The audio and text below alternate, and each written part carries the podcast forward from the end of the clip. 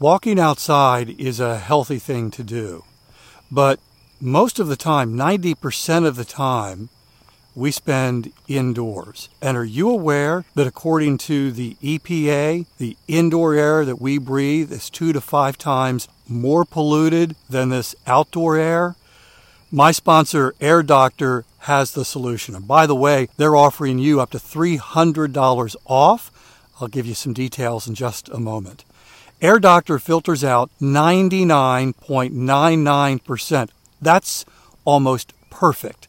Things in the air that can cause problems like allergens, pollen, pet dander, dust mites, mold spores, even bacteria and viruses that could make you sick. Here's the thing. Air Doctor comes with a 30-day breathe-easy money-back guarantee, so if you don't love it, just send it back for a refund minus the shipping. Head to airdoctorpro.com, use the promo code WALKING to receive up to $300 off air purifiers. And exclusive to podcast customers, you'll also receive a free 3-year warranty on any unit, which is an additional $84 value. Lock this special offer by going to airdoctorpro.com and use the promo code WALKING. It's a beautiful time of year to be out walking. The weather's warming up. Nature makes these walks amazing. But sometimes life is so busy, finding time for the walk can be a challenge. My sponsor, Factor Meals, has the solution. And in a moment, I'm going to tell you how to save 50% off at factormeals.com. Every meal is fresh, never frozen. They only take 2 minutes. Meals like artichoke and spinach chicken with roasted zucchini and tomato butter. This is one of my favorites from Factor Meals. I loved it. And it was ready in 2 minutes, so no shopping, no prepping, no cooking, no cleaning up. More time for these wonderful walks outdoors. Head to factormeals.com/walking50. Use code WALKING50 to get 50% off your first box plus 20% off your next month. That's code WALKING50 at factormeals.com/WALKING50 to get 50% off your first box plus 20% off your next month while your subscription is active.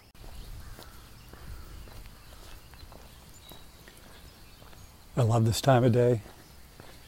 Just before the sunrise, early daylight, birds are awake. The sky is blue, a few clouds with an orange, reddish hue. It's my favorite time of day to walk. Hi, I'm Dave, and this is Walking is Fitness. I believe that walking is exercise hiding in plain sight. Really, with some intentionality and some added intensity, you can transform both your health and your life. This week, the downside to getting 20,000 steps a day. Yep, 20,000 steps a day. It's my goal. Has been for 2 years. I am not suggesting or recommending that it be your goal, but it is my goal. The benefits of exercise are tremendous. There are health benefits, better cardiovascular health. There's actually a decrease. Research has shown a decrease in some cancers with regular exercise. And walking has a particular benefit that no other form of exercise can boast, and that is improved creativity. Yep. So I've been doing the blog for 2 years, and this week's podcast, the downside to getting 20,000 steps a day, is actually the most popular article I've ever written. I guess folks want to know, so what are the problems with walking as much as you do? You think you know what the downside is? Well, you'll find out in just a moment. Hey, if you have struggled with making fitness a regular part of your lifestyle, the problem might be in how you start. A lot of us, we realize that exercise needs to be something we're doing, and we get all fired up, we're excited, we're motivated, and we get going, and within usually a couple of weeks, it's done. That grand plan that we had to transform our life is now on the sidelines, and nothing has changed. But if you begin small and you establish a habit, you can actually create a fitness lifestyle that sticks. I have a free guide for you that will help you do just that. It's called the 30 Day Fitness Challenge. Free download, just go to the link in the show notes page. And now, the downside to getting 20,000 steps a day.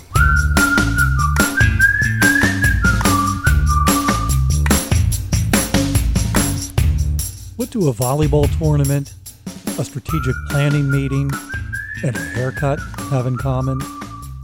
All three happened during week 29 of my 20K 1 year step challenge. That was a full year of walking 20,000 steps every day with no breaks. The common thread for each of those three things, the volleyball tournament, the planning meeting, and the haircut, is that I had to sit. Obviously, when I'm sitting, I'm not adding steps to my Fitbit. But that's actually not the downside to having a daily goal of 20,000 steps. The downside is I don't sit well at all. Reaching 20,000 steps requires a little less than 4 hours of walking every day, and I never do that all at once. I've learned how to find little pockets of time to get all those steps. It only takes 10 minutes to walk 1,000 steps, and if you find enough of those opportunities throughout your day, you can really supersize your step count and move even closer to fitness. I've learned how to navigate around the parts of my day when I have to sit. That's not the issue. I can always find time to move, even when I have meetings or a day-long volleyball tournament.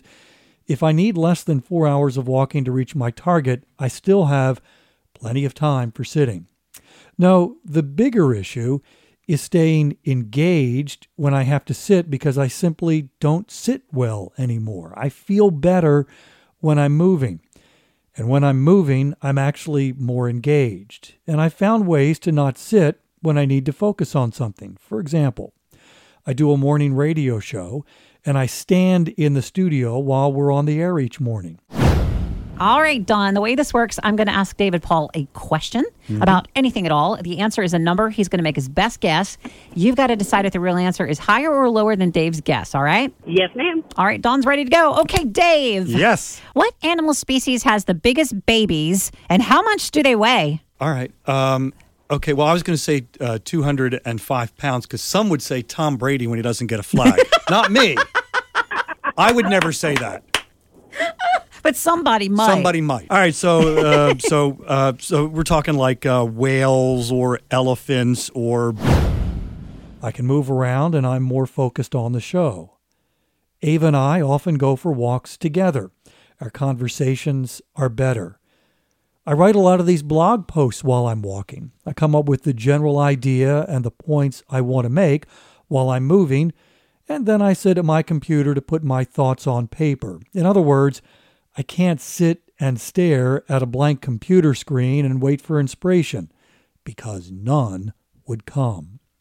I no longer sit and watch a movie from beginning to end. For me, it's a little bit of Netflix and then get up and walk some. I love the ocean. Go there every year on vacation. Guess how long I can sit in a beach chair before getting up to walk. And you know what? I used to hate the commercial breaks when I watched the Ravens on TV. Not anymore. Now there are opportunities to get up and walk. To be candid, though, there is a serious downside to not sitting well. I struggle during long meetings, and of course that's not fair to my colleagues. I don't travel well if it requires a long flight. But I'm okay with this downside, because as I get older, I'd rather be more inclined to move and less inclined to sit. It's healthier that way. How about you? Would you rather move more and sit less, or would you rather sit more and move less? You want to change that? Here's the thing. The beginning of every fitness journey is difficult, and that difficulty consistently increases as we get older. I haven't always wanted to move as much as I do. There was a time in the not-too-distant past where sitting was actually a pretty high priority for me. It felt better. And the more I sat, the more I wanted to sit. Kind of funny how it works that way, right? Once I got serious about fitness, though, I started pushing myself to move more. I started small, but slowly and gradually did more and more. I moved more and more. And without knowing exactly when that pendulum swung the other way, the more I moved, the more I wanted to move. In other words, it gets easier. It also means that, well, you may not sit well either. And that's actually good for your health.